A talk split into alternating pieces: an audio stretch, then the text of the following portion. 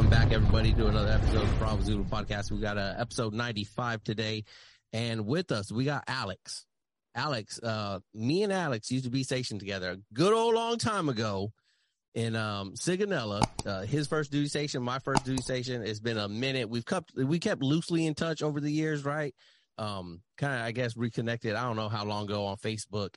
As you guys watching can tell, Alex got this nice, healthy, like fucking middle, you know, Eastern European beard thing going, right? Like it's beautiful, it's lush.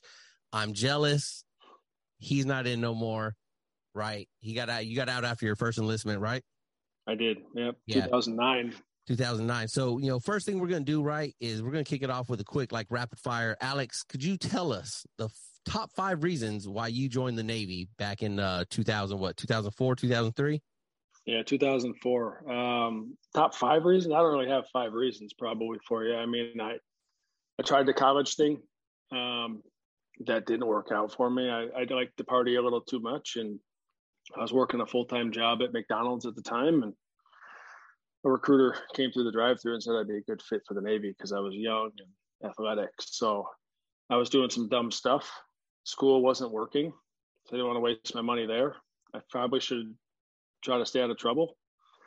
So I mean, I, I thought about the military prior to that when 9/11 happened my senior year, and and so then, you know, the fall of 03, I, I ended up going to MEPS. So I mean, I think my my main two reasons were I wasn't going to want to be at McDonald's for my whole life, and it kept me out of trouble. So it, it, it straightened me out and gave me some time to think on what I wanted to do moving forward. So I don't really have five reasons for you. I got like two good ones though. Hey, there, there it is, man. Two good ones is all we need here, right? It's uh, I think those are usually two good ones that kind of a, a lot of people find themselves in, right? Uh, maybe feeling that stuck, you know, not like what that, that just what am I doing? What am I to be doing? And um, yeah, thanks for sharing. So, uh, as we were saying, you know, Alex, we met in Sigonella uh used to party a little bit together right? Kind of di- like same circle but kind of different circles right? Oh something you mentioned is like you're you're the very athletic type right? And um so you you mess around with a lot, a lot of that in the navy right? And uh so can you tell us about some of that early not just like that early service years right? Because i remember you going um one of the biggest things that stands out was like your uh all navy softball team stuff right that you did there. So just take us through a little bit of, of your early service career and, and some of that you know softball team stuff for the navy and everything like that. What was that like and how did kind of you know mold you as you went through your first enlistment?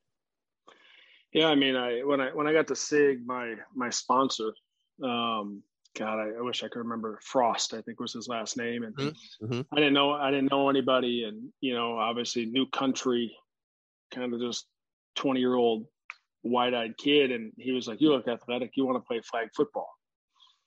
Sure. So I went out to flag football, started meeting some people, and then someone was like, "You play baseball? Did you play baseball?" So I said, "Yeah, I played, but I had elbow surgery in my senior year and hadn't played since." And I was healthy, so I went out and tried out. I guess tried out for the softball team on the base, and I guess that was all right. I guess I hit it pretty well, and I had a bunch of older, bunch of older guys there that took me under their wing and you know taught me how to play slow pitch softball. If that's like, uh, it's kind of funny to say that because it's underhand, you know, not that difficult to hit, right? And Yeah. then you know, I did that from, you know, basically when I got there in 04 in September through, and we played all the time on base league stuff or whatever. And then, you know, someone told me, oh, there's this all Navy team. And I know nothing about it. I had some good, some of the older guys had played. Um, they put my name in, like I put my name in and they gave me a good reference. And so I went over in 06. I came back to the States and tried out for the Navy team. And kind of funny story, first day of tryouts, I ran to first base and rolled my ankle pretty bad. Um, didn't find out. I didn't go to the doctor because they said if it was broken, I'd have to go home. So I taped it up and played and made the team. And like eight, ten weeks later, I was back in the States, actually about to go on deployment with the squadron I went to. I had gone to the doctor and they said, Oh, it looked like you broke your ankle a while ago. So uh, maybe like 10 weeks ago, probably. So um, it was healed. It's fine or whatever now. But yeah, I played. I made the Navy team. I in tw- 2006. Um, made the Armed Forces team that year. Couldn't go because I had to go back to SIG to transfer. But um, and then 07 I went back, and then 08 I went back again, and um, got out in in 09. So, I mean, it was a big part of it because that's all we did in, in the military is you know we we work obviously a ton, and at the squadron I worked a ton, and I was off weekends, so I'd play softball and pass my time that way, and that was yeah, it was a good experience. I mean, it was a month and a half, six eight weeks usually. Yeah. Every year you'd go literally practice and play softball and then have the rest of the day to do whatever we wanted, not have to sit at a computer at work. So, I mean, not a bad gig at that point. Um, but it was it was something that you know I, I, made some really good friends doing that. Guys I still talk to today. That's awesome. Um, you know, got me on some teams that played in after I got out. Um, so, you know, in the in the country, and you know, it's been uh, it was a it was a fun ride for sure, but wouldn't wouldn't want to go back. That would mean I'd have to be back in. So, well, do you feel like um, like as a recruiting tool or as a, a, a retainment tool that it's something that almost kind of kept you around or that it, it's that it's possible to keep others around for that no I, no. I don't I, I wouldn't say so i mean it's like i said it's six weeks or whatever it is there's no guarantee you're going to make the team right yeah. and so I would why would I go? You know, and it's obviously all Navy dependent, right? Like if they want you, if they allow you to go. So if you go on deployment, you ain't going. Yeah. You know, so just like everything in the military, it's the needs of the Navy, and that comes first. And you know, guys, if they can go, they try to go if they're good enough, and you know, if not, then you know, you don't go. Like if I would have stayed in the squadron I was in, left for deployment, I actually on my birthday in 09, in February, and I think they were gone till November or whatever it was that year. I, I don't know. I didn't didn't ask because I was already I was going on terminal leave in March. So, you know, we I would have missed it that year. You know, so if I went, oh, I'm gonna play softball, would have missed that one, and then who knows, like what happens the next year, and you know, and where you end up duty station wise, and, yeah. and whatever. So, um, I was just very lucky that I had a good um, SIG was very good to me when they allowed me to do that. And then um, the squadron, we had got back from deployment in May of 07. I flew back to Virginia and literally flew back out to meet the boat. Like I didn't even know we were on deployment. And when we got back in May, we weren't doing any workups or anything, obviously, from the deployment. So they let me go in 07 and and then same in 08. They uh they were nice enough to let me go.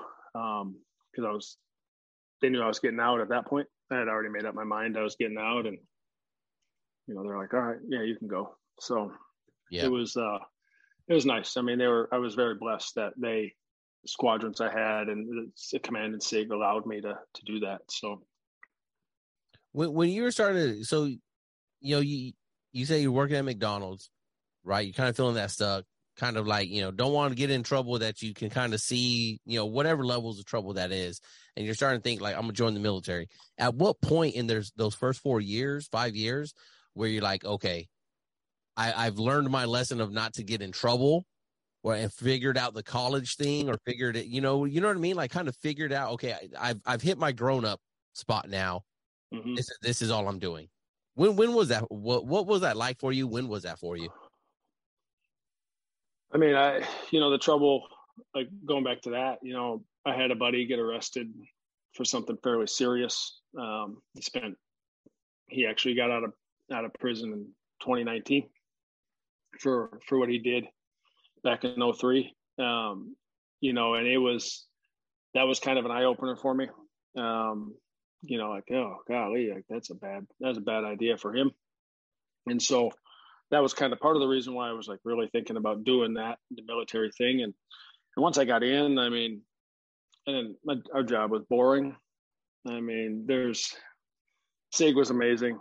I mean, we shore duty, 21 years old, travel around Europe on weekends if we wanted, you know, make trips wherever we wanted to go. And, you know, we, we didn't have to work crazy hours, you know, and so I had, uh, you know that was a probably a bad experience to start with like oh this is the navy i 20 and then i you know i transferred back to italy or back to the states and end up in a squadron uh, f-18 squadron in virginia and i'd go to the quarterdeck to check into the command on the base at oceana and They're like, oh, they just left for deployment.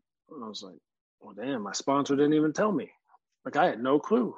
Wow. They flew me all the way back to Virginia just to literally fly me all the way back out to, I don't know, Bahrain or something mm. two weeks later to meet the boat. So I did one one deployment there. Um, I think I got out there in I don't know beginning of November, and we got back Memorial Day weekend. I was like, that sucks. And uh, you know, I, I the job wasn't for me. You know, sitting at a desk, you know, being a an SK at the time, um, more of an AK doing all the aviation stuff. But uh, SK at the time, I think it switched right when I got out to LS. But um, it wasn't my thing. You know, sitting at a desk all day and ordering parts, and I knew that wasn't kind of what I wanted to do anyway. Uh, growing up, and I wanted to do something a little more active, and so I made a decision. you know, probably right when we got back from deployment, I was like, all right, it's 07. I got a year and a half ish left. I'm probably going to be done. I honestly hated our job so much that I volunteered to go to Iraq on an IA billet. And that was right after deployment. I volunteered, put my name in the hat. Like three months later, the LT called me in the office and he walked by the shop and he was like, Puskarich in office. I was like, oh shit, what I do? and he sits me down. Remember that email you sent me about going to Iraq? And I was like, oh yeah, yeah, from like a few months ago. He said, yeah, he said, well, you're selected. You leave in January for the for training. And I was like, all right, when do I get back? And he goes, you get back beginning of April 09. Perfect. I get out in April 09. No problem. So did all the training, met two really good friends. Actually, the one who probably got me to move to Arizona after I got out um, was there. And yeah, we went to the training and then they told us after training, three months, they said, no, we're not going to go to Iraq. The CNO nixed it. So we're not going. So back to the command I went and I mm. knew for sure I was done. I was getting out. I said, I'll figure it out, you know, and I had a lot of people, you know, especially at the end of 08 when the economy started to crash, you know, telling me I was an idiot, you know, master chief, senior chief, whoever the hell else. And I said, I'm getting out. I don't care. You know, I'm done. I just, I I don't want to do this for the rest of my life. So I got out. They all told me I was dumb. Wasn't dumb for me, you know. yeah. You know, looking yeah. back on it, you know, and it was a good decision for me at the time. And and I think, you know, like I said, five years of the military was great for me, though. Straightened me out. Ended up paying for college, and you know, a few years later, I decided to use my GI Bill and you know paid through pretty much my whole master's program even uh, I think I paid out of pocket for a handful of classes only. So, you know, it was pretty good. It was good for me. That's awesome. That, that's good to hear. Like it's one of those like actual success stories, right? Because we, we, as me, you know, me now being in fucking 18 years in December, right? Like you hear about a lot of young cats, you know, getting out. Um, and, and I hate being when people are like, nowadays it's always like, hey, what's your plan when you're getting out? I tell people nowadays, I don't care about what their plan is right? You're a 22, 25 year old fucking adult. That that's that's your problem for your plan or not plan, right? And a lot of chiefs will hate me for that, right? They'll be like, "Nope, they're still your sailor." No, they're not. No, no, they they DD two fourteen in hand out the fucking front gate. I got people here I got to worry about now, right? That's not my mm-hmm. problem anymore. They could go and fucking fail or fucking succeed, but that's on them. You know, so it's awesome to hear that you're you you were headstrong enough to not fall into that trap of people telling you, you know, you ain't gonna be shit, this and that, and and still succeed. And we'll get more into you know what you're doing now and your kind of path like that. But um, what during your time, what would you say like your best moment was serving? Oh Jesus. Um. I mean, I, I, tell people all the time, you know, when they find out, you know, I was in the military, I'm a veteran or whatever. Like, oh, thanks for your service. And I'm like, I mean, I didn't do much. I, to be honest, like, let's be honest, like 95% of the military, right? Whatever, 90%, we ain't doing nothing spectacular. Like, I was literally work logistics. Like, I could go to DHL or UPS or whatever right now and probably do the same job. It's just one I wore a uniform for the country, and the other one I would wear a uniform for the company, you know, and you know, not to say, you know, being in the military, I mean, it's great for me. It did a lot of great things for me. Um, I think that you know, I, I don't know, man. I, I, think just the friendships that I've made, you know, there's like Rennie from over yeah, in yeah. Sig. I'm yeah. still in a fantasy football league with the guy. You know, Chesney is in the fantasy football league, you know. So like these guys that I was in Sig with in 04, yeah, you know, I still am in contact with. So it's uh you know, I think just the friendships and like you and I, for instance, you know, we stayed in touch here and there. I moved to Arizona. You're like, oh, Arizona, you know, and all this other stuff. So it just, that's probably the highlight of it is, yeah. we didn't, I didn't do anything special. I played all Navy softball for years. Cool. Um, you know, but I didn't do anything spectacular. Um, it was a grind. It was, it was tough, you know, moving out at 20, going to do this military thing. Mm-hmm. Um, you know, and it's one of those things where you don't really know what you get into.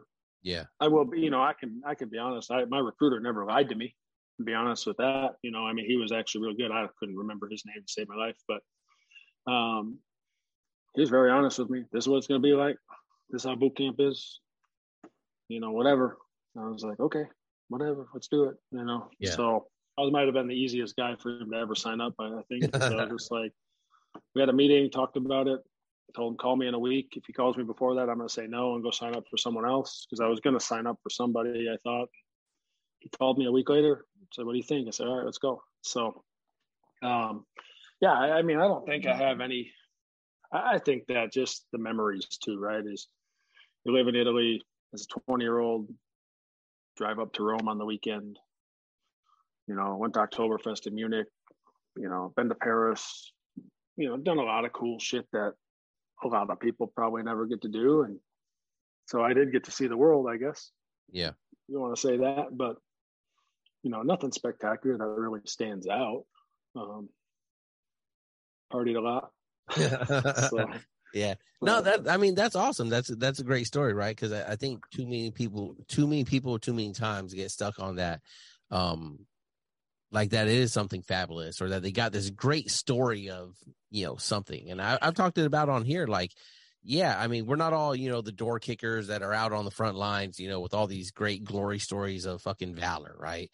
Yeah 98% of us are just you know right in the desk doing the job. Yeah it's all in support of the bigger mission and everything but you know it, my replacement sits right next to me. I'm training them. Like i'm about to be gone in you know four years. Like it's nothing spectacular. Yeah, you know, the longevity of mine, the shortness of yours, it doesn't matter, right? It, it all just keeps going, you know. And so I, I feel the same though. You know, I, I like that you mentioned that. I think I hope listeners appreciated that. It's like, um, it, it's not like this glory service thing that a lot of us, that 98% are looking at. It's really just the friendships and memories with those friends that we made over the, the short time or the long time that, you know, are, are the most fun to uh, look back at. Right. Um, yeah. I mean, I, I think that, you know, from an outsider, they don't really know what we do, like what you do in the military, right? Yeah. Like, like in Italy, I worked the mid check shift for the last year I was there. I worked yeah. 11 p.m. to 7 a.m. with Caban. I don't know if we still talk to him at all. Yeah, he's he's on Facebook still. Yeah. Yeah. So, but he and I would just go chill at the office. Who's doing anything eleven to seven? Nobody. Yeah. We work Sunday through Thursday night, eight hour shift, forty hours a week. You know, it's not like, you know, whatever. Now you go to the squadron and you're on sea duty. Yeah, I worked. I worked at what we what everyone called state check, right? Eight thirty or eight three thirty in the afternoon until whenever they were done. A lot of time, there was a lot of times I'd be there when the, the day check group would come in at six in the morning. Yeah. So it sucked, you know, it was a lot of hours, yeah. but it's just a job, you know, at the end of the day. And I don't think it was, like I said, 95%, 98% of us, it's just a job at the end of the, after you get through the whole boot camp thing and the schooling or whatever, then you just go and you go to work. You just wear a uniform and get some standards to uphold, obviously. And, but I don't think that, you know, it's, it, you know, I get questioned a lot all the time about like, did you ever see this? And it's just like, nope. I didn't, you know. Yeah. About the aircraft carrier is not fun. Like, it's big, not fun. Well, do you ever get questions or, I guess questions right way to say but like the Navy is completely different then then well, everyone's oh military, oh army marine or were you a marine? You know especially during the time that we've served right with the whole global war on terrorism mm-hmm. everything like that. So everyone automatically jumps to those things and then you're like no i was in the navy. And then there's like okay and, and so oh were you you know uh, okay well seals. Oh nope nope never never seen them. I mean i've worked with them but like in your case like n- nope right like okay. And then like oh so what'd you do? No really we we float around on a ship.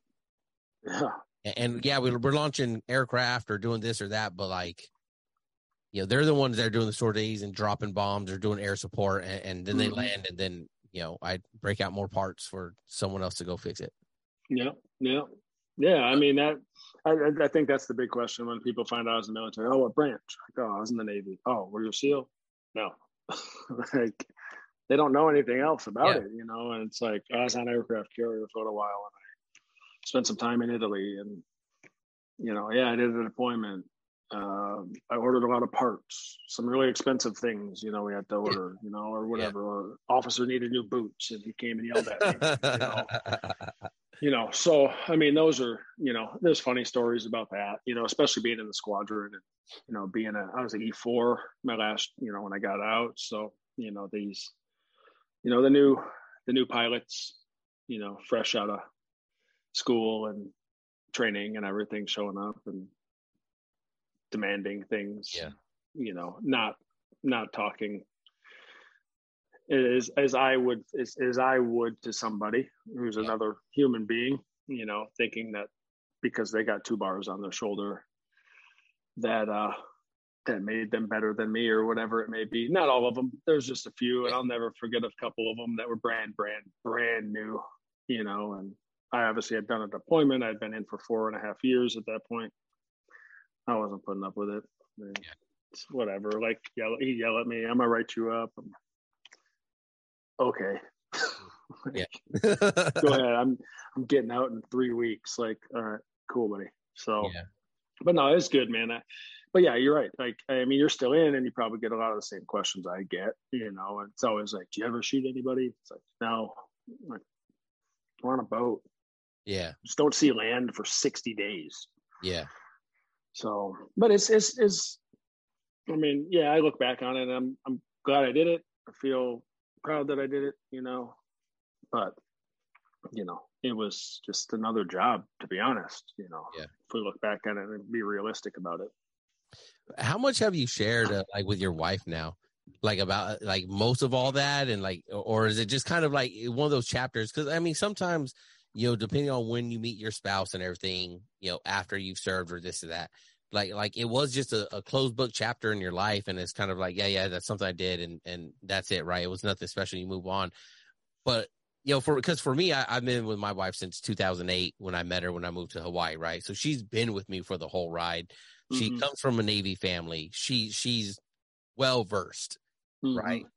Your wife, like, what was that like? Kind of like divulge much you know some not not much not all the all the parting stuff but you know like what was that like?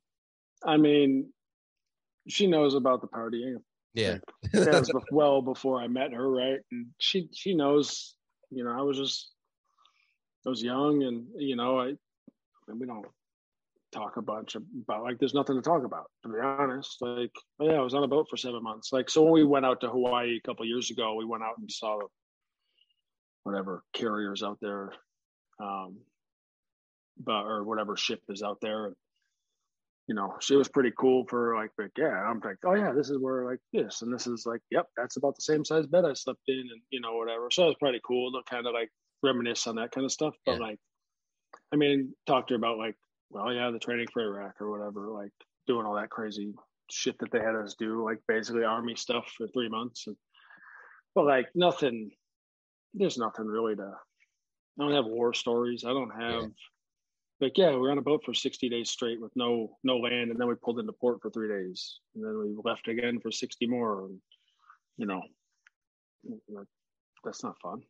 you know, so yeah, yeah, you know, there's just, but yeah, I mean, she knows about it. We, but we don't really. It's not something that yeah is discussed a ton. You know. Yeah, I mentioned because I remember like uh, she tagged you in something that popped up on my Facebook feed, uh, and it was about like a rack that you slept in.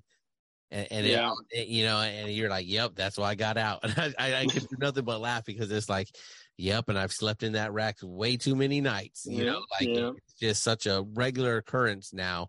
You know, it's just kind of like, but it, it, it just kind of like was interesting because if she has never been around it and this is like the first time she's seeing oh shit that's what you know my husband slept in mm-hmm. like yeah. it, it, like I said it really is like fucking eye-opening for people to be like wait like that that's that's all your space? And i say yeah that's that's literally all my space. It's called a coffin yeah. locker like because you feel yeah. it right? Like so you know that's why i was asking. Um what was your time? So after you got out right uh you know the plan if you will like what what was that set up like? What were you thinking? You know you're like fuck it you know navy cool stepping stone.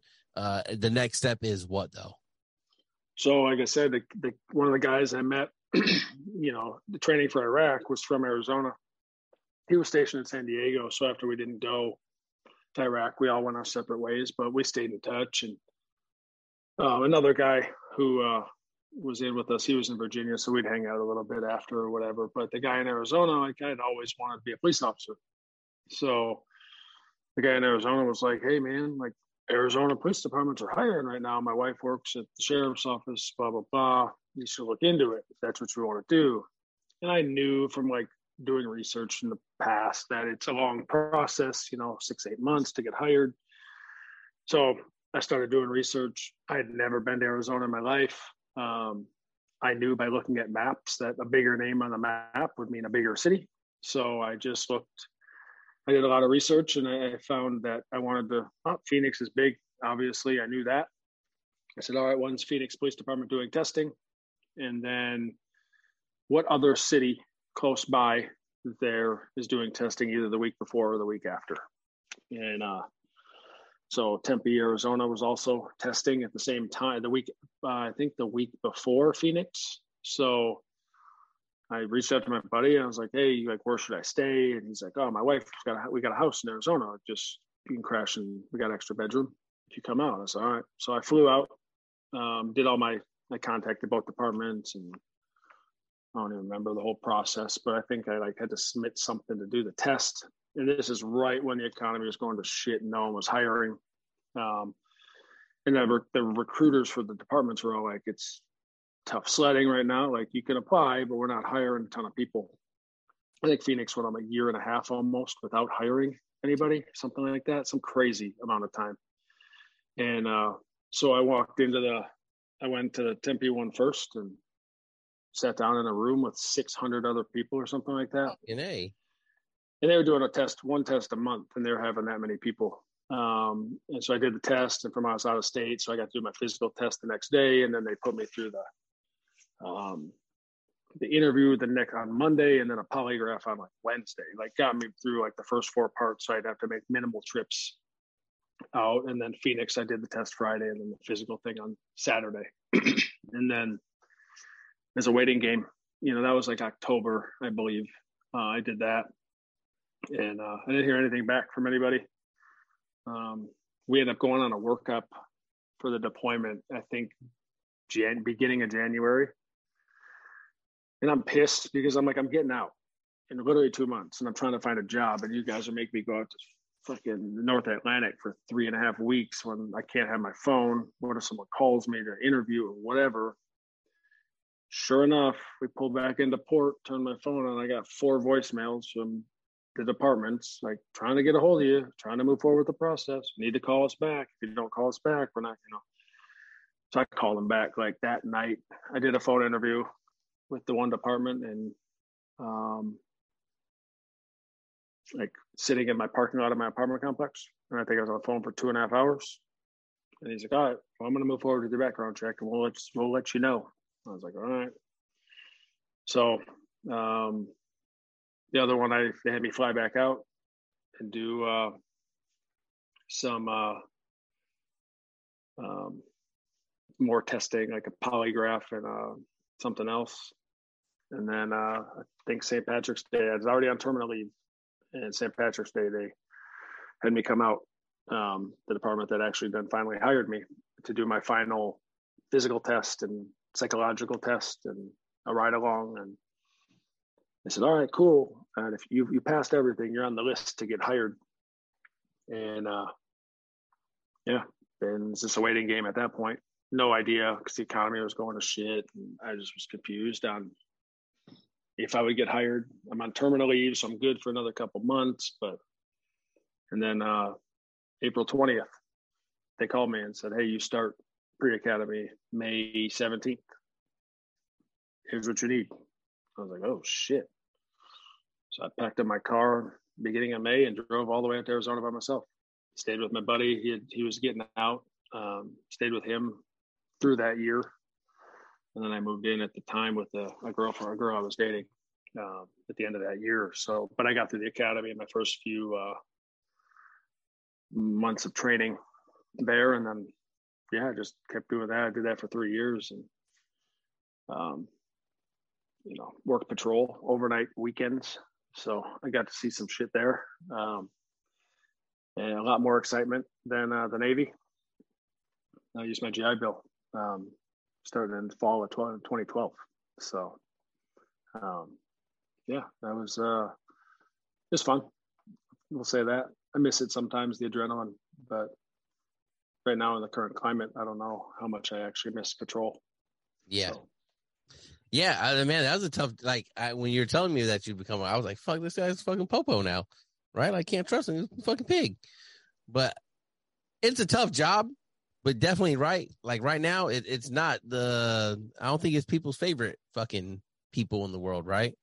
You know, um, even without the climate right now, right? I, I think a lot, of, and, and, you know, being from you know Phoenix area, you know, the West Valley, Peoria, and shit, like, um, good neighborhoods, but not the best neighborhoods, right? It's like oftentimes you feel like, yeah, the you know the the cops there when you don't need them, and then when you need them, there's no cop around right? So I mean, I, I can feel like how I can't feel how you guys feel because I've never done it, right? But I, I can imagine that it is tough job, and especially if you're trying to be, you know, the best cop that you can be, and, and a good cop. I got I know another guy right now. Who, he's a cop over in uh, Georgia somewhere, right? And it's like he's trying to be the best cop that he can be, but he's you still run across like people that actually really hate, like really hate cops. Not just like oh the fucking cops pulling me over, but like really don't like you guys. And so hats off to you, man, for doing that and and, and making it through. And again, uh, hopefully you didn't see nothing too crazy that still affects you and keeps you awake up at at, at night. You know.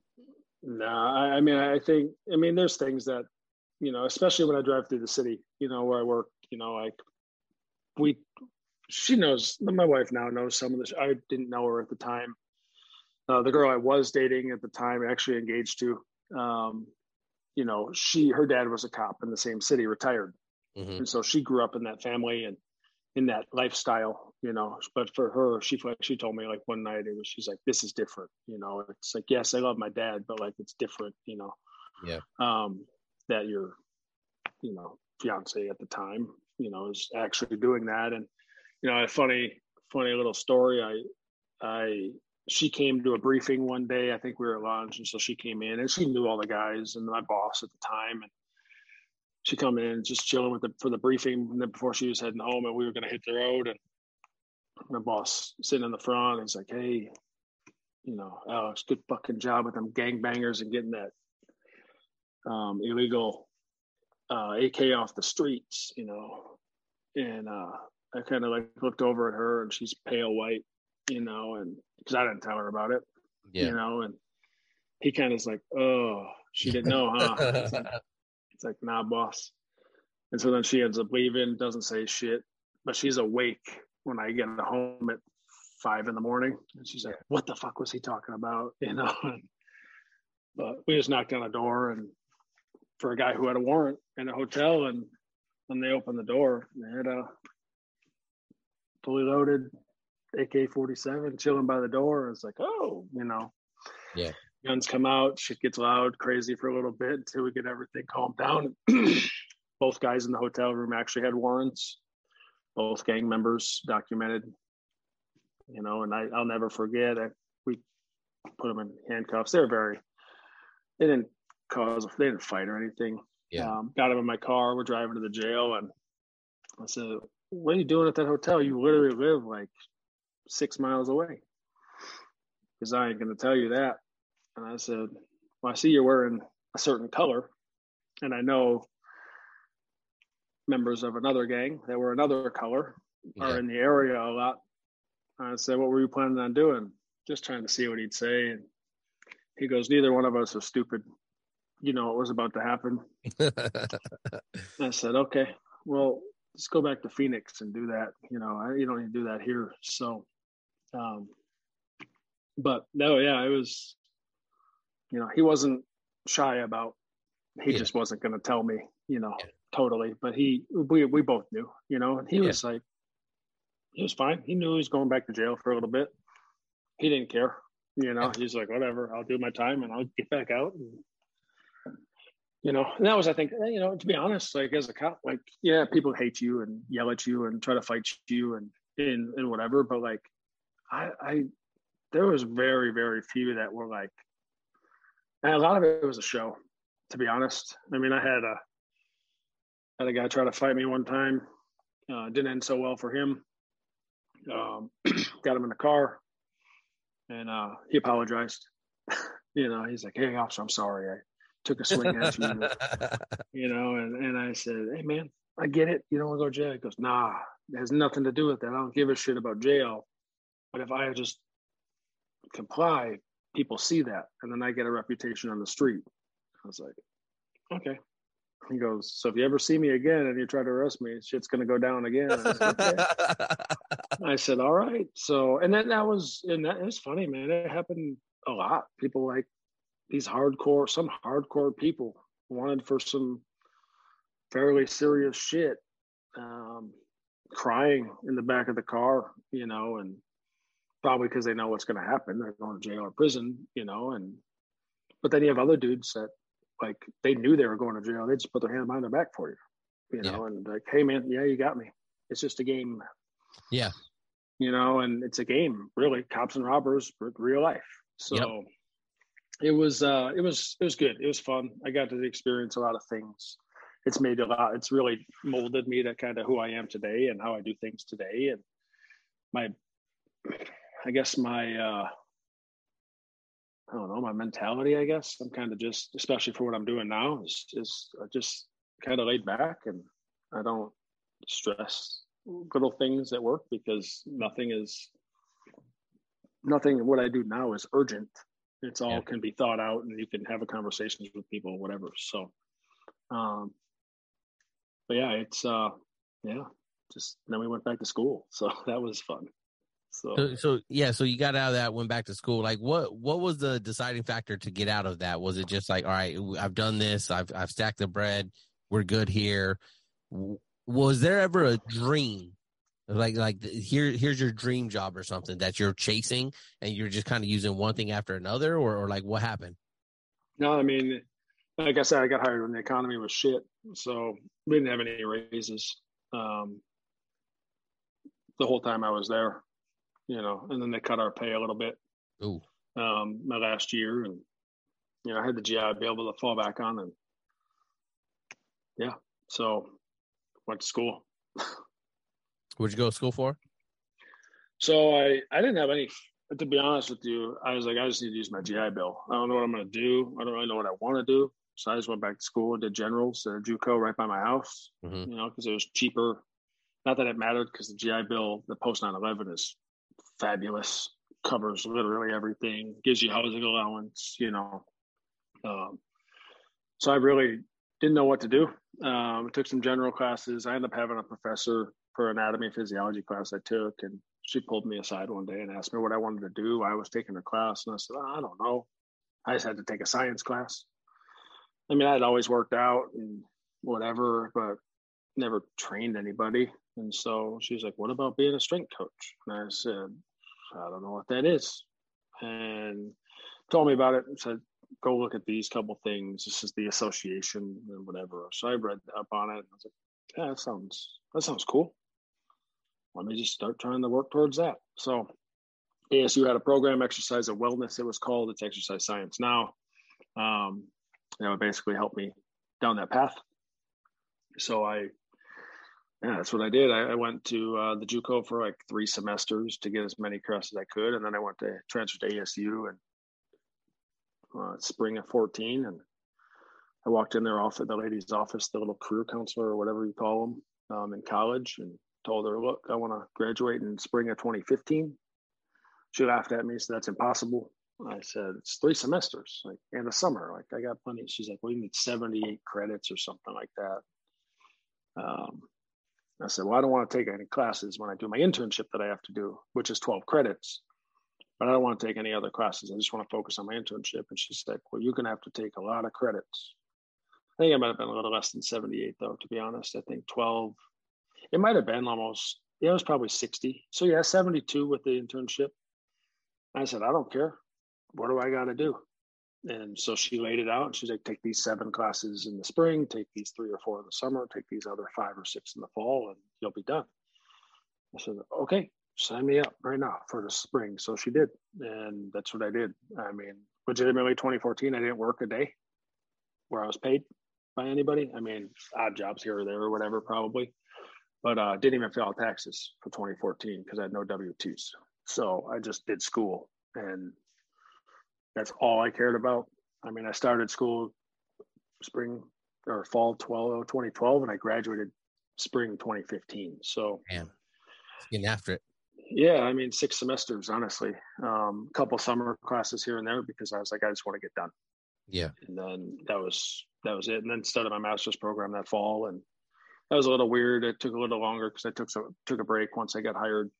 You know, a couple jobs after school. I got hired by, know, I'm sure we'll talk about it here in a minute, but um, by a professional organization, uh, sports organization. So I had to take a little bit of a leave from school because I didn't know what it was going to entail for a season. So yeah, uh, I didn't want to be too bogged down with school and trying to do this new job. So, but yeah, I finished that and what was that?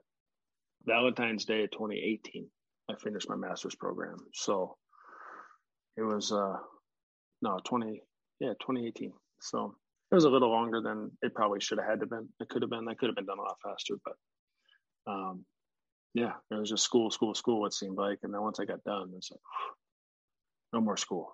So no more school for me. I'm done. Nice, nice. Yeah. So take us into that. So you, you went to school, you did all that, right? and then well, how how how what what was the hiring process like? Because oftentimes I hear all, a lot of young kids they're like, "Oh, I'm gonna go to school for this. I'm gonna go to school for that." You know, there's all these great things, and it's like, all right, that sounds cool, right?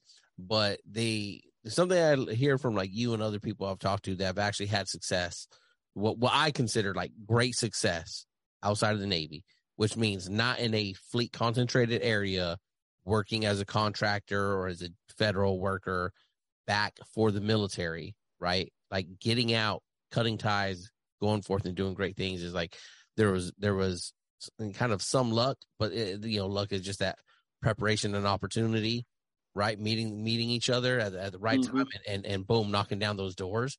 Mm-hmm. You know, mm-hmm. but like doing the research and getting into it. So what was that like in trying to get that job that you know that you ended up landing and, and how how that took you places? Jesus.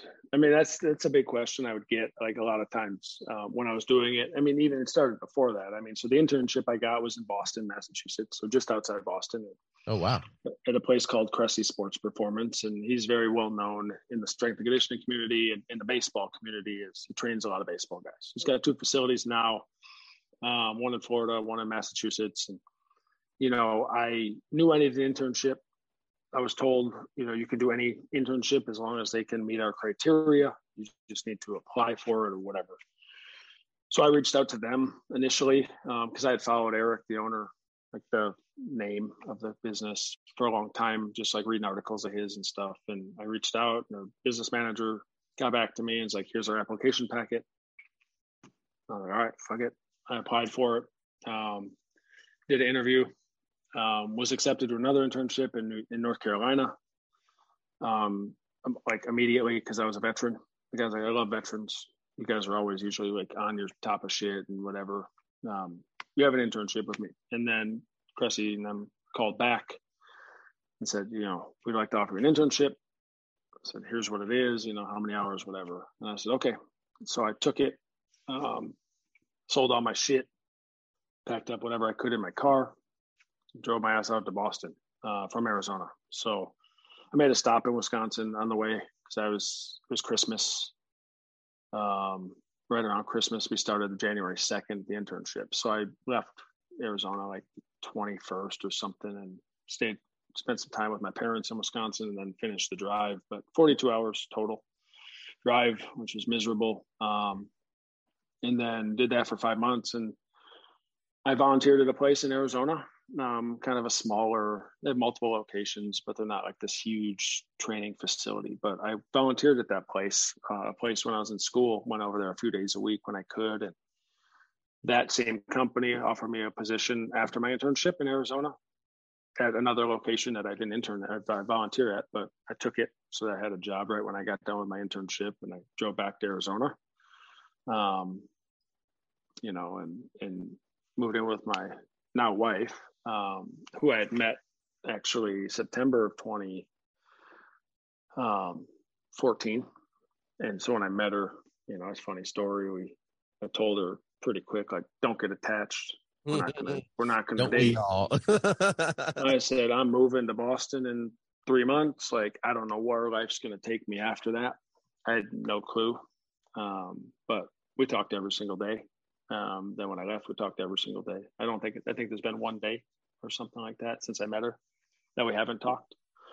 Um, but I moved back in with her, worked that job for a few few months, and then uh, the internship um, put out something on a Facebook group that we have that like this job in Wisconsin was looking for a strength coach from that intern there.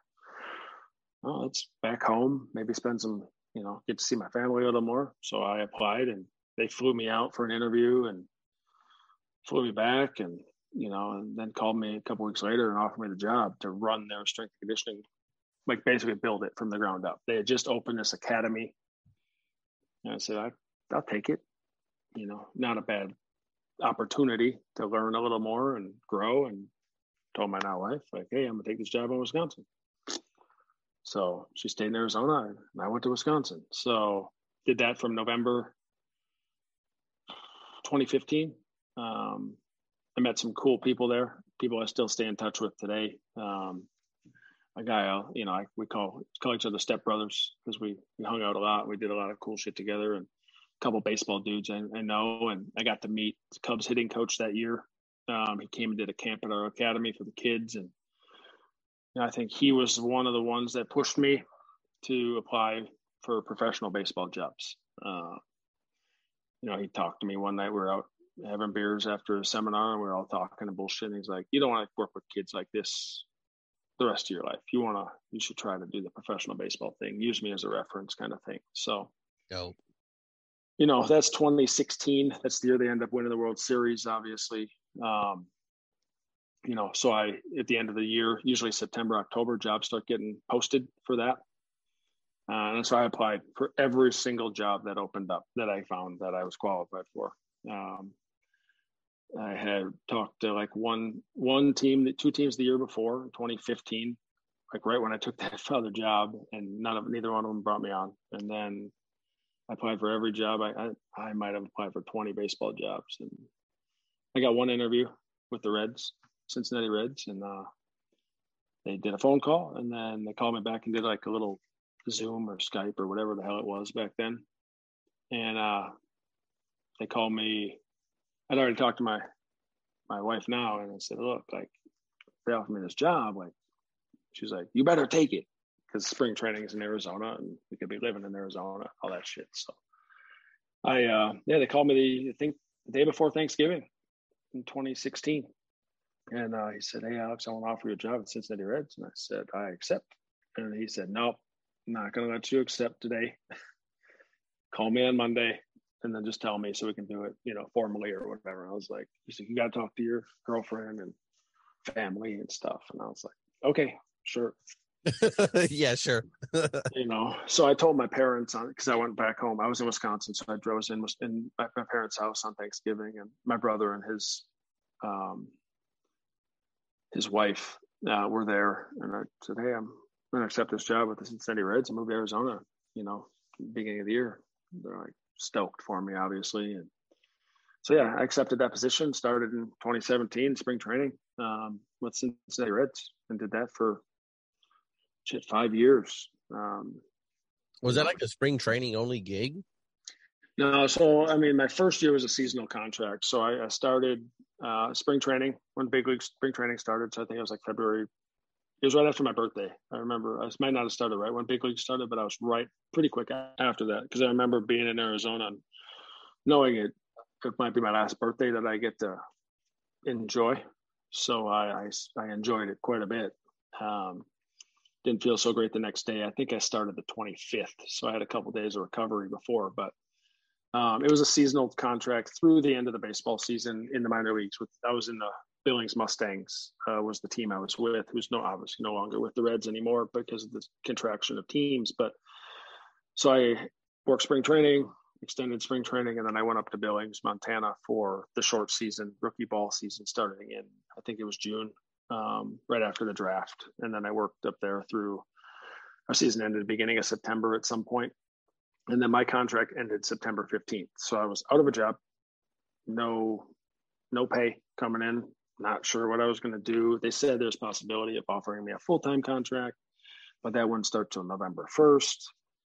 And so there's a bunch of limbo. I'm applying for other jobs. Um, you know, 2017 was crazy year. I mean, I proposed to my wife um, in Billings on the field before the Fourth of July game with I don't know how many people were in the stands.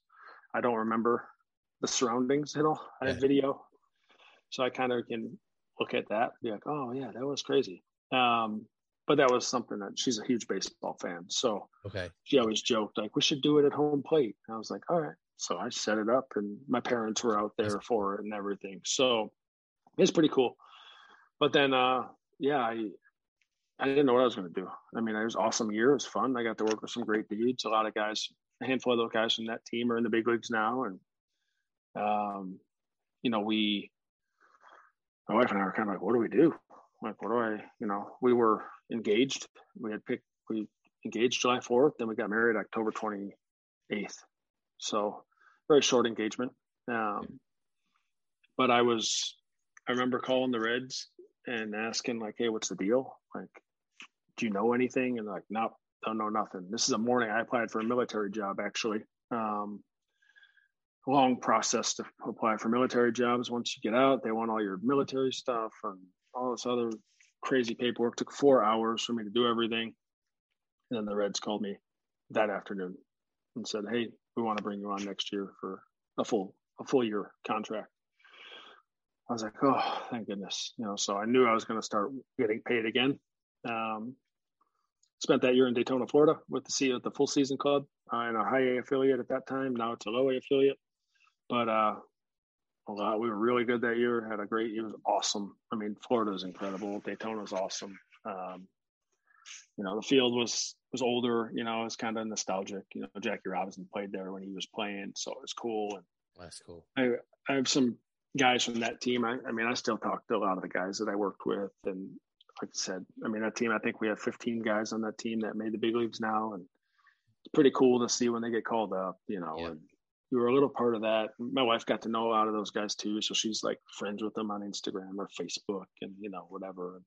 They're all growing up now too, right? They they were 19, 20, 22 year old kids now then and 18 and now they're 26, 27 having kids, getting married. It's pretty it's pretty cool. Um, yeah. And then at the end of that year, I was on one year contract, and they said, "Hey, we'll give you another one year contract."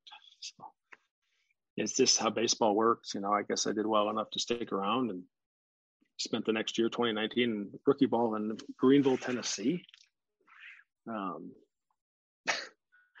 middle of nowhere, Tennessee, um, east side of Tennessee, kind of by like Johnson City, small town.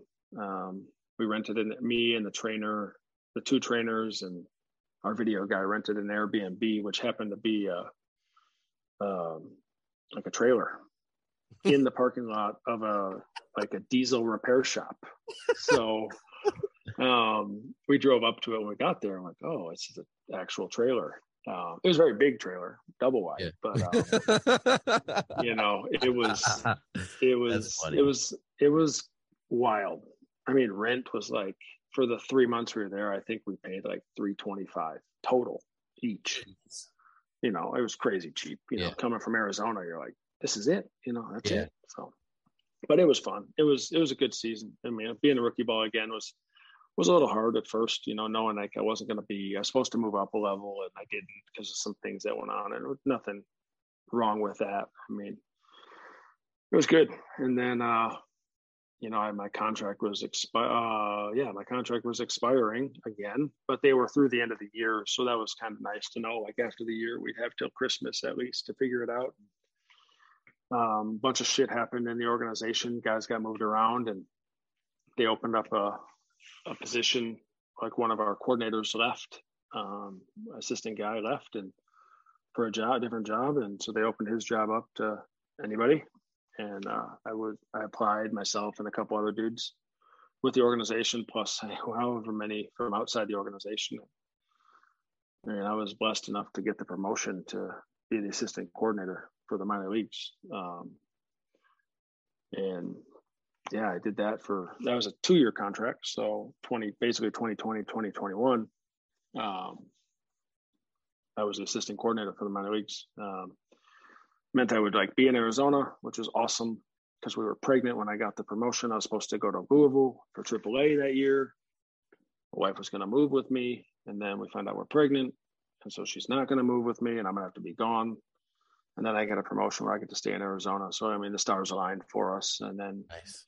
you know we had all this planning, and I had to do a lot of different stuff that I hadn't had to do before, and plan a travel schedule to go to all the affiliates and see strength coaches and do all this other stuff, and then you know that thing pops up in in March in 2020 and March 15th. Everyone's going home. Something this deadly virus is yeah hanging in the air. So we got sent home and um, nobody knew what the fuck was going on. Yeah. I mean, the you know, the position I was in, I was fine, probably, unless they decided to cut everybody. Um, you know, we had a lot of conversations as or as like the leadership of the strength department on what we're gonna do. How are we gonna, you know, get everybody in our department through this and hopefully not lose anybody. Because there were teams, there were organizations all over the place, literally just canceling people's contracts because of I don't know what the wording in the contracts is, but it, it's there where they can do that. And yep. guys were just out of jobs. Like, oh. like, all right, we're going to pay you for the next 60 days. And then that's it. And it's just like, it's all this virus is going on. You're not going to be able to find a job. The country's shutting down and dudes are losing jobs. So everyone was freaking out. And, you know, it, it settled, but you know, it kind of sucked for me my first year to really like learn and be in a leadership role now is completely different. Um, my wife and I always say it's a blessing though, because our daughter was born in June that year. Uh, I was supposed to actually travel uh, beginning of the end of uh, end of May, and then I was supposed to go on a three and a half week trip like the end of June, and she was born you know middle of June. So with with that, you know, shutdown, I didn't have to travel anymore. So I got to be home all the time, work from home, you know, doing a lot of Zoom calls um, and stuff. But I was home and it was awesome, you know, to be there when she was, you know, we brought her home and I didn't have to worry about like, am I going to have to leave right now? So, um, I mean, it was a blessing for us for sure. Um, we're just you know, raise this little baby and do a lot of Zoom calls. And she was on a lot of Zoom calls with me when she's up, you know. But um, everyone loved seeing her. It was kind of fun. And maybe, you know, and then we got back to work and, and, in, in, I don't know what it was, maybe October, we went back to work finally and actually had a few people come in. Obviously, a lot of protocols and yeah, shit in place. And, and then uh, off season, I got moved over to a different role still the assistant coordinator technically, but I was working with our long term rehab for 2021. You know, working with anybody who had a major surgery from the big leagues all the way down to rookie ball and, you wow. know, daily. Um, it was tough, you know, just because I was working six days a week again. after having a whole basically a year of not yeah. having to go to yeah. work every day. You're, yeah. You're back to work every day and it was cool. I mean, it was awesome. I, I worked with some great kid, great kids. They call them kids, but some are, you know, whatever. And you know, it's just it's cool to see guys make it back and get healthy and get to play again. And you know, a couple of the guys that made debuts in the big leagues this year, which is fucking awesome. And other guys who were big leaguers are now with the Reds or another team, but we still talk to them, you know, shoot them a message on Instagram or text them here or there and, you know, make sure, you know, just see how guys are doing. And it's, it's pretty cool, you know, and then, you know, we were, we found out we were pregnant again in January, um, 2021. All right, damn, that's quick, you know. but um, it was, yeah. I mean, so you're working. My wife's working still a little bit here and there because we only, you know, just our daughter and babysitters and stuff, family helping out. And then uh, we did the bomb dropped on us March 1st. Um, COVID stuff's still an issue, so I can't go to the ultrasound for the first ultrasound. And I'm at a baseball practice with the high school I was helping at the time. She got done with the thing appointment. I was like, everything good, maybe good. Just one, right? She's like, yep, yep, yep. Everything's good. Healthy. Doctor's cool. It says everything's good. I said, all right. I got home. She had the ultrasound pictures, you know, big old profile picture of this baby just laying there. Like, and there I flip in. What the fuck? What the fuck is that? Like, are you okay? What is that bump right there? So now it's baby B. I, uh. I, I literally, I, I, mean, I'm not ashamed to say it. I probably might be the first time she's ever seen me cry. Um, she was like, she was crying. She's like, "You're so happy." I was like, "No, no, like, no." Like we, uh, we need a new house. We need new yeah. cars. You know how many diapers that is? You know how many bottles? Like we're never gonna sleep, you know? And so Oh, that's great. Yeah. Found out we're having twins. Um, complete shock. No twins in the families, either one. Um, oh wow. Uh, yeah, I was gonna ask that. So it's nothing that mm, runs in the just no, it, uh, it was all your fault. Yeah, so we found out twins. So then I'm like, oh, boys, girls, one of each. Like, what are we gonna, you know? And so obviously we find out later, two boys, and um, yeah, it was whirlwind after that. I mean, pregnancy wasn't fun for my wife. She did not enjoy it at all, yeah. especially then with two. She got, she's very, she's like five feet tall, five one. So, as you can imagine, when she got a little closer to the due date, it was life was rough, and we have a toddler running around. Yep. Um, you know so you know it was it was tough i was working still six days a week literally i worked the day before the boys um like due date uh, which is we got to pick the due date because they were you know do a c-section type yep. thing and yeah. um, they're like you could pick any day if it falls within this window i'm like all right well the 19th of september does that work and they're like yep we chose that date because that's the day we met. Um, so we met what 2014, and the boys were born the same exact day, 2021. So seven years later, I never would have imagined I'd meet this girl in Florida, and in seven years we're going to be married with three kids. So boys are delivered uh, 19th, and then the Reds called me the 24th and uh, told me they weren't going to renew my contract. So it was uh, it was a weird week to say the least. But uh, you know, I got three months off, paid basically. They paid me through the end of the year, and I used that time to find a job and be a dad and help, obviously, with three, you know, three kids, year and a half and younger, um, and kind of fell into this Vegas job. Um, guy that I interned with but I didn't intern with. He interned the same place. Posted on our intern our intern group on Facebook saying, "Hey, I'm about to leave this job. Anybody interested?" Reached out to him, um, talked to him a little bit, did some research, sent him my resume. Owner called me that night on vacation, called me and said, "Hey, talk to me for like an hour. Let's do an interview." All right, I'll drive up. When do you want me to come up? Drove up to Vegas one day, did the interview, drove back home that night. Um, then he offered me a job at the end of the year. He said, When do you want to start? And I said, I'll start whenever. He said, When do you want to start? And I said, I'll start on Monday. This is a Thursday. Yeah. I said, Okay, sounds good. So I told, Hey, babe, I'm going to drive up to Vegas on Sunday and start working. So she was a saint. She she was in Arizona for three months, and I I went I traveled back and forth, commuted. You know, Fridays, Sunday Sunday nights I drive up to Vegas and I drive back home Friday after work. So until we could sell the house and buy a house up here, and you know, try to build a business and and all that while I'm doing that, and trying to be a dad the best I can from afar. And it was very it was a tough three months for everybody. Um, her a lot more physically because the lack of sleep and, and whatever. Me a lot of probably a lot more emotionally than I actually realized. Just not being able to see my kids every night um, and every day because that that's all I'd known, you know, since our daughter was born. So, um, but yeah, now I'm here in Vegas. I'm the director of performance of the facility here and um, train athletes all the way from like 12, 13 years old all sports up to I got a handful of big leaguers. Um, obviously, they're starting to trickle back home um, now that the season's over. We got a couple that are still in the, uh, in the playoffs, so that's pretty cool to see. Um, I'm rooting for them, obviously. Um, be cool to see him get a ring. Um, one of the guys I work with currently, he has a ring from a couple years ago. Oh no shit!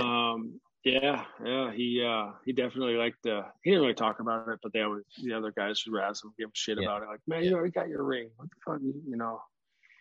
He's like and he would always he pulled up some pictures from the parade and all this other shit. And I'm just like, dude, that looks so fun. like that would be so cool. And he's like, it was, you know. And so hopefully, you know, one of the other one a couple of one of the other guys can get one too this year. That'd be cool, or at some point, you know. And you're talking it's, about uh, players or, or like staff, like uh, U.S. Players. Staff, you okay players, but U.S. staff. If if you're part of the mm-hmm. organization, do you have to be like on the pro organization, or you, you as like one of the minor league guys, you, you get a piece or anything like that? Yeah, so I mean, obviously, if you're at the big league level, um, financially, if the players determine you're worthy enough, they'll give you a player share of the money, right? They get so many player shares however many it is. I don't remember, 45 or 50. Obviously, every player is going to get a player share of the playoff money, and then they give out the rest of the shares to whoever they determine. Sometimes it's like one player share to the strength staff, and if there's two strength coaches, they obviously the head guy decides what he's going to do. Most likely, he's going to give some of the money to um, his assistant. He might give a little bit down to every strength coach. Who knows, right? Um, and I mean, player shares can be especially if you win the World Series. Yeah. Quite substantial. Um, I know I've heard some numbers thrown around for a couple of the last couple of years. Player shares are between 400 and 600,000. Damn. Um, so that would be a nice bonus as a strength coach, of course, yeah. to like, oh, we win the World Series and I get a $500,000 check. Nice, you know, not bad. Um, and then obviously, if you're at the big league level, you get the ring, like the fucking ring, right? Yeah. Um, but if you're in the organization at all, they will give you uh, basically a replica of the ring. Um, okay. Different amounts of money they cost, right? There's different tiers, I guess they call them. Yeah. There's like the A tier, which is the players, everyone at that big league level. Uh, there's like a B tier, and then there's I think a C tier. But um, we're talking still. You can't tell the difference, to be yeah. honest. I mean, a buddy of mine who was with the Braves last year, he was not renewed prior to the playoffs at the end of his minor league season, the Braves still he's got a ring. I mean, and it's huge. huge. and I think it's worth something. I think his is worth something like five or six K. Um, and it's not even close to the 25 to 30 K for the other guys, right?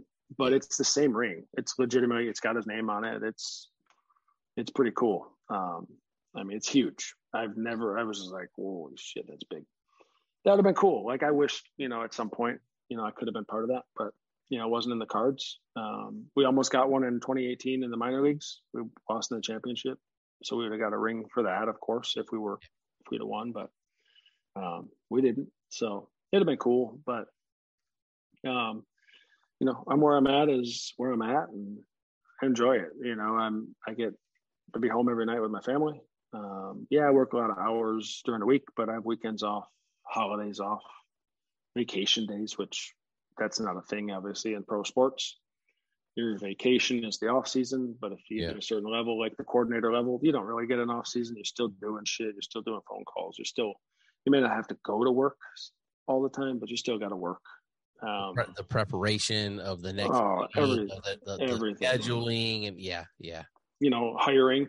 Yeah. I mean, for example, I got the job right as the assistant coordinator in November, ended November, beginning of December. I found out, and I was going to Hawaii that year for New Year's with my family, with my wife and brother and his wife and my parents and coordinator, my boss was like, Hey, we got to interview this kid, what day works. And I was like, well, I'm going to Hawaii. And he's like, Well, I was like, I mean, I can do it in Hawaii, just get on the computer, but like, it's got to be at a certain time. Like, I'm six hours or whatever behind you. Yeah. I ain't trying to get up at three in the morning. So I told him I'll do it at eight o'clock.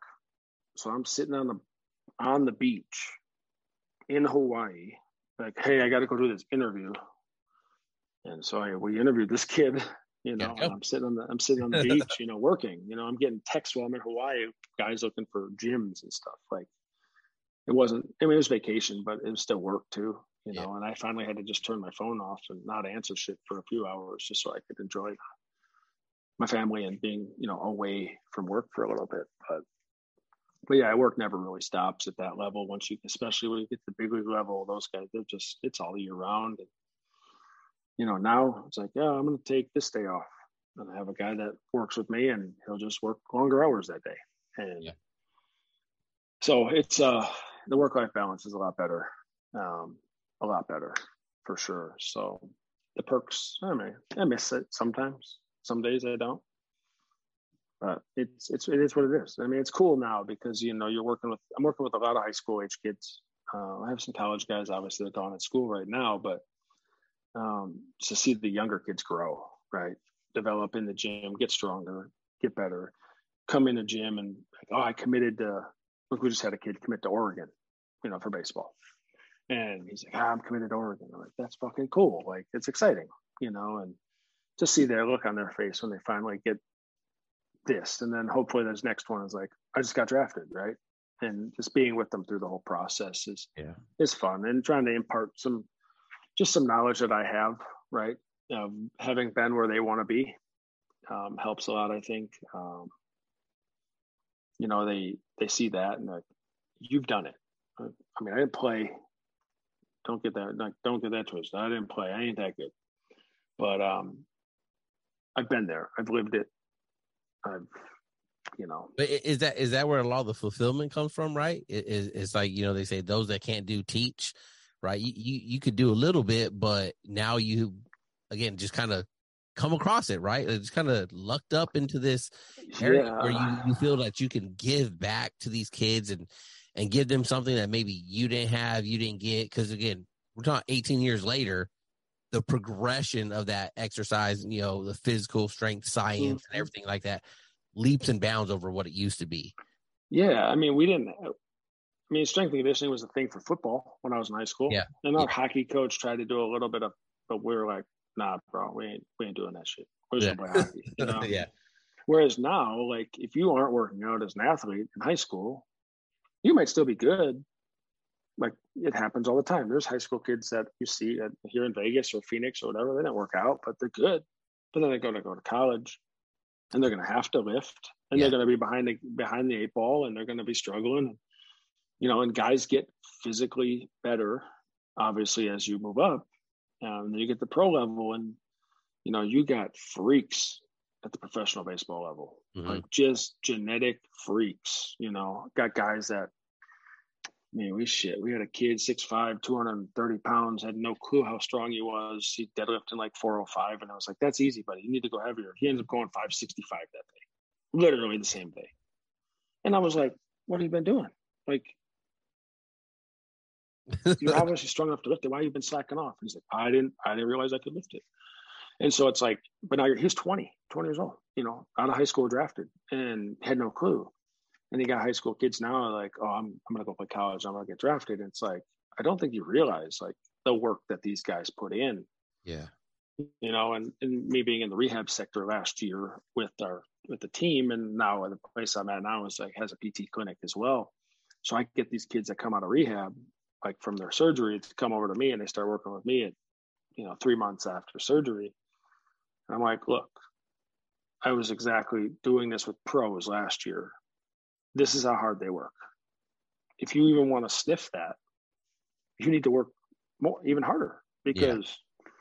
I mean, they're not going to give up their spot for you just because you, yeah. if you do get drafted, like, oh yeah, yeah, I'm, I'm good. I don't want to make millions, millions, millions, millions of dollars more. I'm cool. No, they want to keep playing and make more money. So it's just like it gets harder and harder, and and I think that if I can impart that a little bit on a high school kid or even a college kid that, that I work with, it's like you're going to play this game for a certain amount of time. You know, I, ideally, you're the one that gets to decide when you're done. But there's not very many people in any sport yeah. get to decide and walk away on their own terms. Yeah. It's very rare, right? So, um, you know, I mean, obviously we see it a lot this year, right? Pujols, Molina, you know, all these guys, you know, they've got to kind of walk away on their own terms, but that is so rare. But that, even at that, right? It's like, is it them? It's not them at their prime or shortly after their prime, where it's like the it's just them kind of still on the team, still getting some at bats. It's kind of there, yeah. right? It, it, it's a great yeah. example. I think Tom Brady this year, right? It's like I, I don't even follow sports anymore like I once did, but I know he's not doing that good. I know he's got a lot of family issues. And it's like last year, I mean, he hung it up. He retired. That would have been on his on his terms. Where uh, mm-hmm. uh, on a high.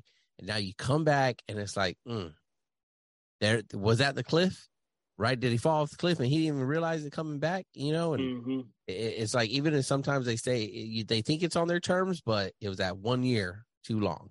Yeah, you know. Yeah, and, I mean, yeah, it happens, and and you never want to say like, oh, I should have retired a year earlier or whatever, but yeah, I mean, it, it's tough, you know, especially if you've been in the game so long. Like, yeah, think about it too. Like those guys, like these guys, that's all they know. Yeah.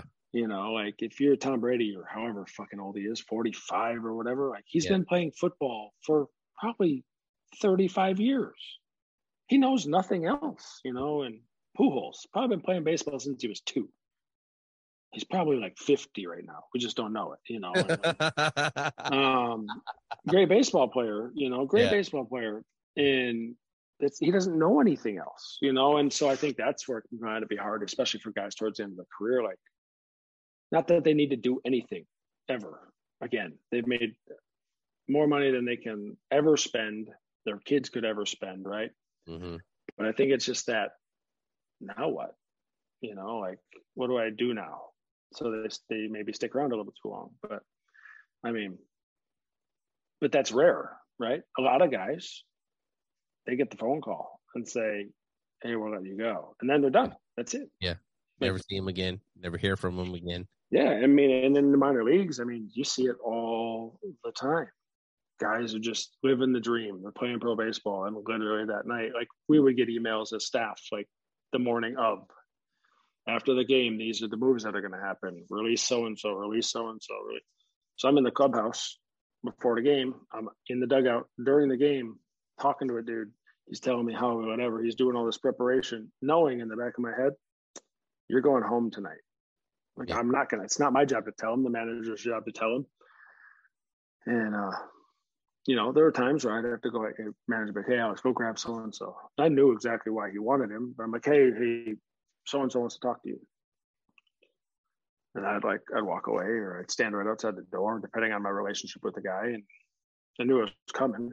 And a lot of times it's hard. It's hard. Yeah. You know, you, you build a relationship with guys and then they get told, like, you know, that's it. And that's grown men crying, of course. Um, knowing like I might not get another opportunity.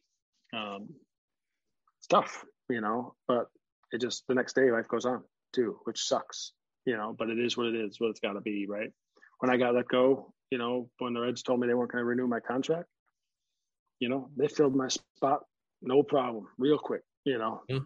So I was a commodity, just like you said earlier on the thing. Like you're training the guy that's going to take over for you. Like if you left tomorrow, someone's going to jump in your spot. Yeah, Same thing yeah. in pro ball. So it's a business, you know. And I, you know, I learned that real. I learned that in five years. You know, pro baseball is a business. I never expected to be with the Reds for 25 years and retire and be done. Never expected that. It just it came to kind of a little abrupt ending. Didn't really have like a reason that they had. They kind of gave me a BS reason, lied about some shit, um, which kind of frustrated me. But you know, it's a good thing I'm out. I mean, I've heard some stories and seen some stuff with this, that organization. Obviously, I still talk to some people there. And, you know, it's just like, okay, I'm kind of glad I'm gone, you yeah. know, and I'm doing my own thing and kind of my own boss right now. I mean, I, you know, the ownership of the company is my boss technically, but they kind of leave me be and I like do my own thing on the performance side. And, you know, I run questions by them and big purchases by them, of course, but, yeah. you know, they don't really bother me when it comes to like how I do things or schedule or whatever. They're just like, just make sure there's somebody there. All right, no problem. So, um, yeah, man, it's it's a blessing to be out now and seeing it from the outside and you know what I was missing. You know, time at home, um, putting my kids to bed, uh, waking up and having breakfast with my kids. Yeah, stuff that uh, you know you yep. can't ever get back. So I feel you on all that, man. I feel you on all that. You know, there's something that me and a lot of my friends talk about here. You know, is is you know that that fatherhood thing and, and trying to be all that, and the military is hard. You know, mm-hmm. if existent at all, right? It's hard. You know, much of 2020, you know, I, same thing. You know, that March 15th, I went to telework.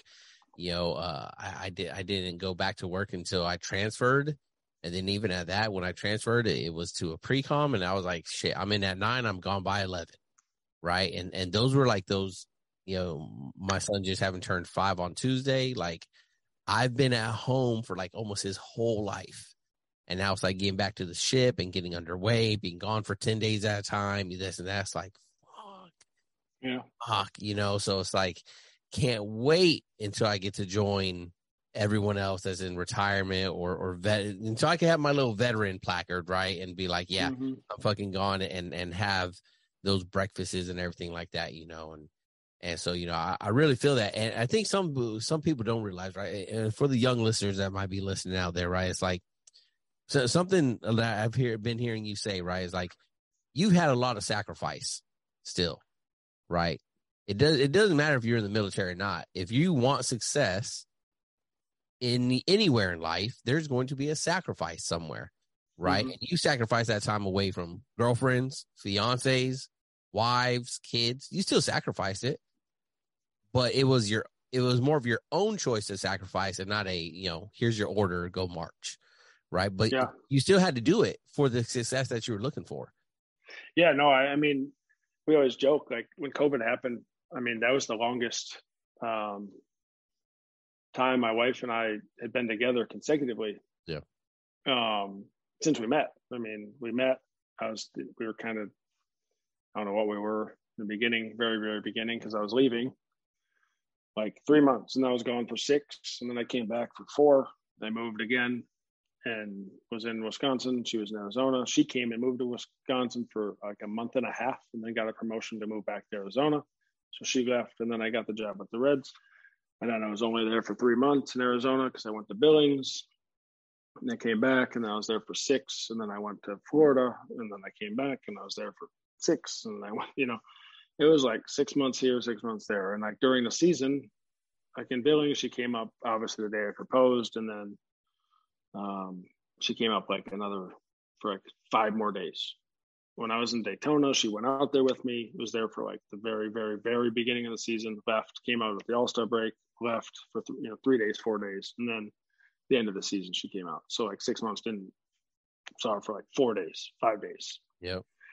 Um, and then same in Tennessee, like she came out with drove out with me, and then came out at the end of the season.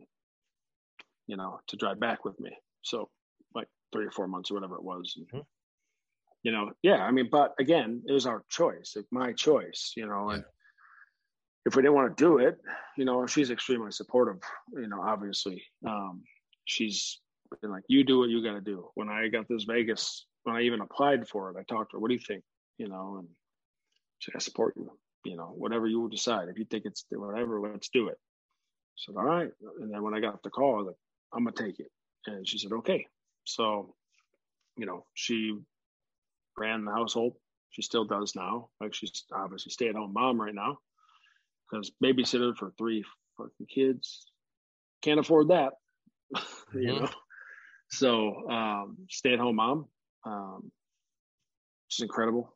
I mean, I yeah, I mean, we'll do this, and you know, we're in a good spot.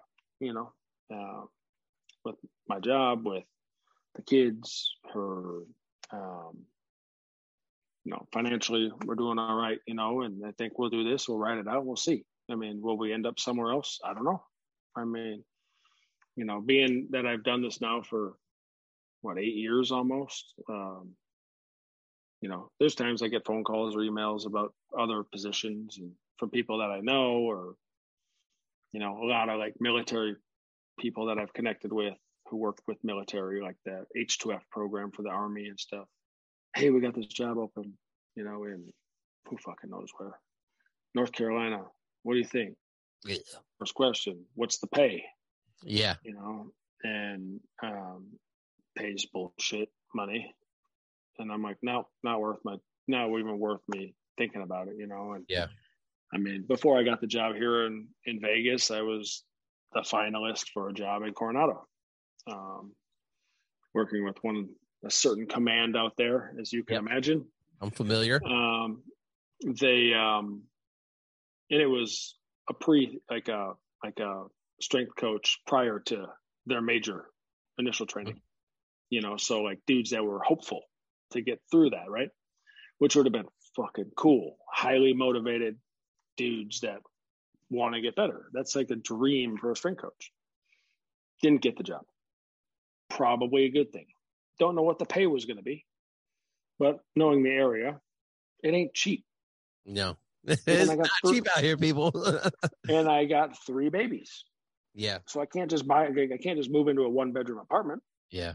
I got to get at least two, probably three bedrooms. And like I was looking at rent, I was like, Jesus, I can't afford a house out there. Yeah. So it's probably a blessing I didn't get that job. Um, as much as I would have fucking loved it, um, it's probably a blessing I didn't get it. Um, come to Vegas, no state tax, so can't complain there. Yep. Um, but uh, yeah, man, I it just but now it's my choice, right? You know, like in the military, you ain't got no choice. You know, I when I was up for orders after SIG, they're like, "You have this squadron or this squadron, both in Virginia." All right, give me whatever one you want then. You know, and, you know, and, and then part of the reason I got out, I was up for they screwed up and put my um into service with the command is the same as my my end of service date. Uh, so I was only going to be there for two years, right? And so I got to call the detailer and it's like, hey man, I want to go somewhere else. And he's like, well, you know, you need there, you know, where you want to go? I said, I'll go anywhere. I want to go anywhere else.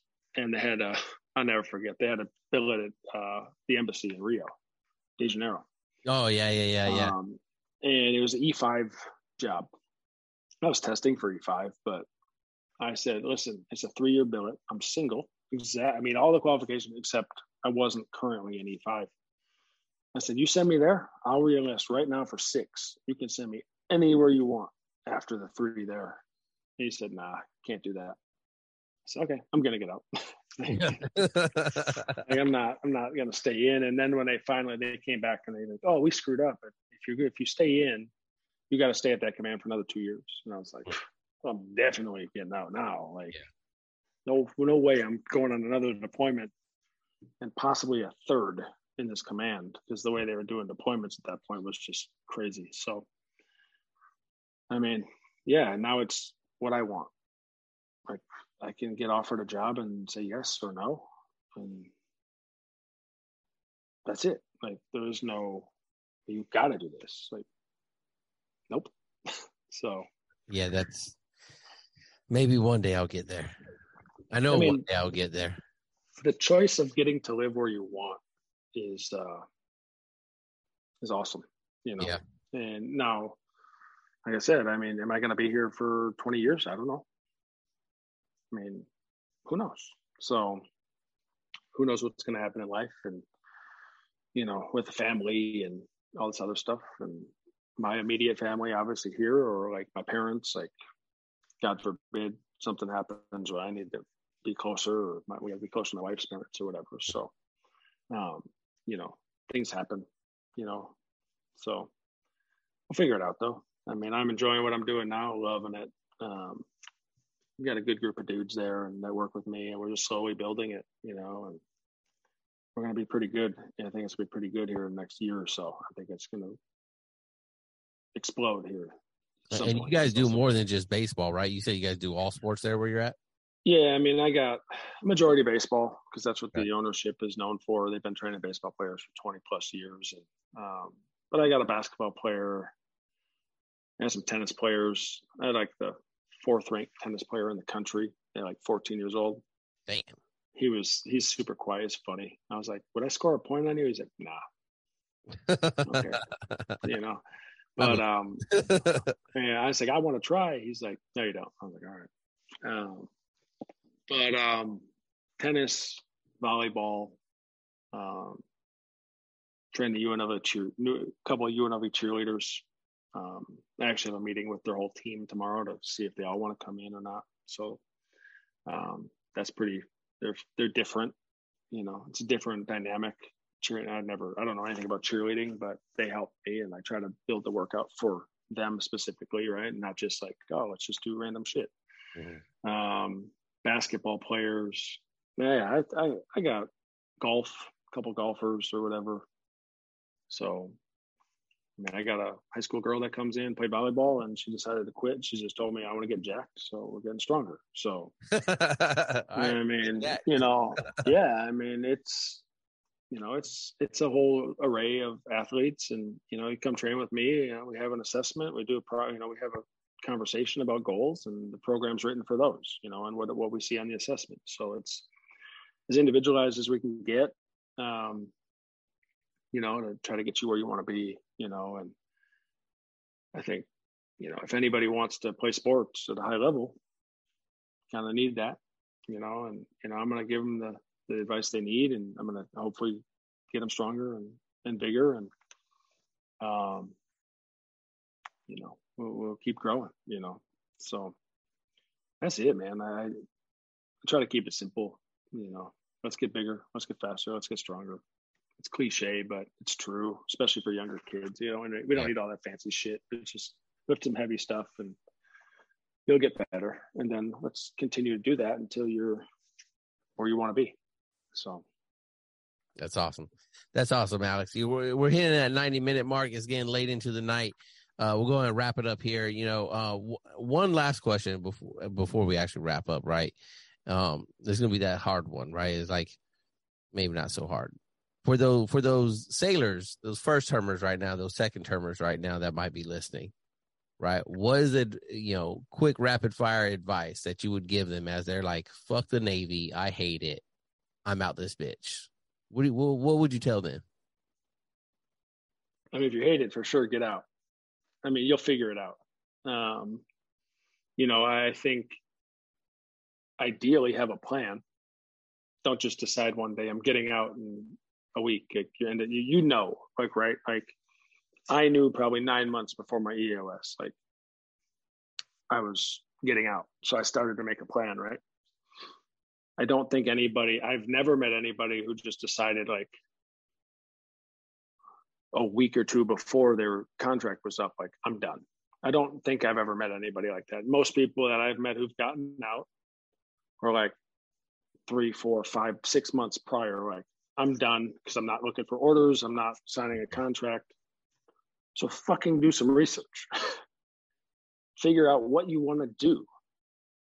It's like you get out. If you have terminal leave, that's good. That would give you an extra two months or whatever, you know, to uh, figure out what you want to do. But you should have some sort of idea. I mean, I kind of did, right? Law enforcement. Um, but obviously, you got your GI Bill. If nothing else, just go to school. It's it might suck. You may not want to. Um, obviously don't go to school if you're not going to finish because GI Bill like they shut you they cut you off at like three years or some shit like that. Um, so don't start it until you're actually ready to use it, but have some sort of plan. that'd be the only thing I can say. You know, if you're getting out, there's got to be something you enjoy. Look into it and find a job. I mean, you're not going to re-enlist again, like get out and be out. I mean, some guys do, sure. Um, but there's always something you can do. And I'm not going to say life is better outside of the military because mm-hmm. I mean I've been blessed and I've been really lucky to have some some cool experiences. But I also know some guys who've struggled um, when they got out, and they're kind of I mean I don't know if they, know if they still struggle, but it was hard transition, right? Yeah. But there's always something you, you like, you know, you like to do whatever it may be. Can always, I mean, shit with jobs nowadays, like probably find a job anywhere, even if it's just to figure, give you like a little bit of time to figure it out. Like I got an athlete training to try to get play baseball again. He works at Amazon because it works for his schedule, you know, and he doesn't like it, but it affords him the time to train to try to play professional baseball. So that's what he does to make some money. So figure something out before you don't just get out with with no plan. Have some sort of idea, something, even if it's very broad, right? You know, if find a mentor would be the other thing, right? Like if you really, really, truly want to do whatever, I want to work with, I want to be a strength coach. Okay, what do you need to do to be a strength coach? There's one path get a degree. Well, there solves your problem. Use your GI, right? you know, I mean, it's it's not that difficult. I want to be a I want to be a barber. Okay, find a barber college. Use your GI Bill and just go run with it. You know, um, but set your goals high. That's the other thing I'd tell them too. Don't feel bad. I don't think you should like. I know some. I've I've heard a couple buddies of mine or friends of that guys who are in, they get out and they're just like, I don't know. They lost the camaraderie. Can be tough, right? I mean, I walked into a job where we still had that, and then I walked into another job where we still had that. Um, you know, in school is a little different because you're just kind of by yourself, especially as a veteran, right? I mean, depending on when you go in and when you get out. Like I was 20 when I went in, 25 when I got out, 29, I think, when I went back to school, 28, 29. So I'm in class with like 18 year old freshmen. They're freaking out about tests, you know, and all that shit. And I'm just like, you know, I know nothing about what stress is, you know. I mean, I'm stressed because I ain't getting no making no money. I got bills. I'm not living with mom and dad. I also beat up a homicide suspect three months ago like we're taking an English test. Like this is this ain't shit. You know, no one's gonna shoot me right now. Um, so I think just understand like you're probably in a little different mindset than a lot of people your age. You know, even if you just were us, right? Like I worked logistics, but it still is different. You know, you're a little more matured. I think most of us are. Um, when you get out, you've probably been on deployment unless you lucked out and worked your way around that somehow. Um, you probably you've done a lot of things a lot of people your age haven't. Um, and you're going to be older person in college probably. You know, you're going to be 22 year old if you go in 18, 22 year old freshman. There's going to be 18 that have no clue what life is like outside of the house with mom and dad, right? So try not to get wrapped up in all that shit either. You know, just put your head down and set your goal and do it. I mean, what you do in the military. Like, here's my goal is to be an E5 or an E6 or whatever. Like, then you just do it. So, I mean, shit. What, what are you? I don't even know what you are anymore. What? Senior chief? Chief? Nah, just a chief. Just a little oh, chief. Well, That's it. Well, I mean, you know, it's funny you say that. You know, I remember you, you little E3. Yeah you three over in Sig, you and you and like like like Caban, like I said, you know, him and I work in fucking midnights, you know, working the system a little bit, sneaking out earlier, not even yeah, not even not even coming in, you know, like, hey, you got it? Yeah, I got it. okay, cool. And then just not even going, you know, eh, hopefully our our old LPOs and chiefs aren't listening, but I'm pretty sure they knew. They just kind of let it be. But now he's what fucking chief or senior chief or some shit. Yep, he's chief also. Yep. And I mean, there's a couple of other ones. Like I don't know who the little Mexican girl was. G thirteen. Um, She's a senior chief. Mm-hmm. Yeah, I mean, and I look back, I'm like, damn. I told my wife the other day, I said, damn, I could have been a chief. You know, but you know, it's it's funny to look back on. You know, like I know y'all when y'all were real, the real you. You know, still, still still am, still am. It's just it's mean, the real younger me. yeah, yeah. We we were. I should meet some of your sailors right now and tell them what you were really like. You know, but I, tell them. I got, I got no secrets. I tell them. I let them know. Well, and I'm sure it's a lot different now, right? I mean, oh. I'm I'm sure the dynamic in the, military is a little different than when we went through boot camp. Um, not that, not that boot camp was hard, or yeah. like crazy. They yelled at us and shit, of course, and beat us down and do all that shit. But I'm sure it's probably a little bit different um, now. Uh, but back to your question, yeah, have a goal, figure something out, just anything, even if it's very general, and then do what you can to work toward that while you're still in. Like set up college classes, you know, make sure you whatever you apply for jobs whatever it may be so that way when you get out you already have something lined up instead of just being like thrown out there and being like oh shit you know what do i do now? Uh, that's my biggest piece of advice is just have a general plan and work toward it. I, don't know why you wouldn't do that but I mean, it is what it is. You know, people are like you said, people are going to make their own life decisions, and I got way too much other shit to worry about. You know, I got three kids trying to kill each other and mm-hmm. you know beat up the cats we got, and you know all this other crazy shit. So like that's what I'm worried about. I'm here to help. You know, fuck, I'm I'm available to anybody. I tell people all the time, if you need anything, you can reach out to me. Um, you know, I'll give advice, tell you what I think, but you're going to either take it or leave it either way. So, yep. But, yep.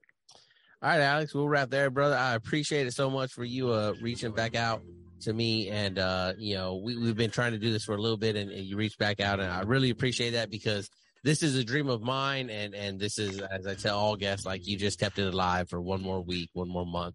And uh, mm-hmm. so I really appreciate that. You're welcome back anytime. Uh, talk about anything you'd like to. And um, okay. for all the listeners out there, you know, if you like this, you know, go ahead and get on your uh, favorite streaming, leave a review, uh, all that good stuff. If you're watching on YouTube, go ahead and uh, like and subscribe. Leave a comment down below. Let me know what you think, and uh, we'll hit the outro. For more information on how you can support the podcast, please visit anchor.fm backslash Bravo Zulu podcast. The information, views, and opinions expressed in this podcast are solely of Joshua Moore and the individuals involved and do not necessarily represent the DoD, DON, or those of the respective institutions or organizations. Thanks for joining us.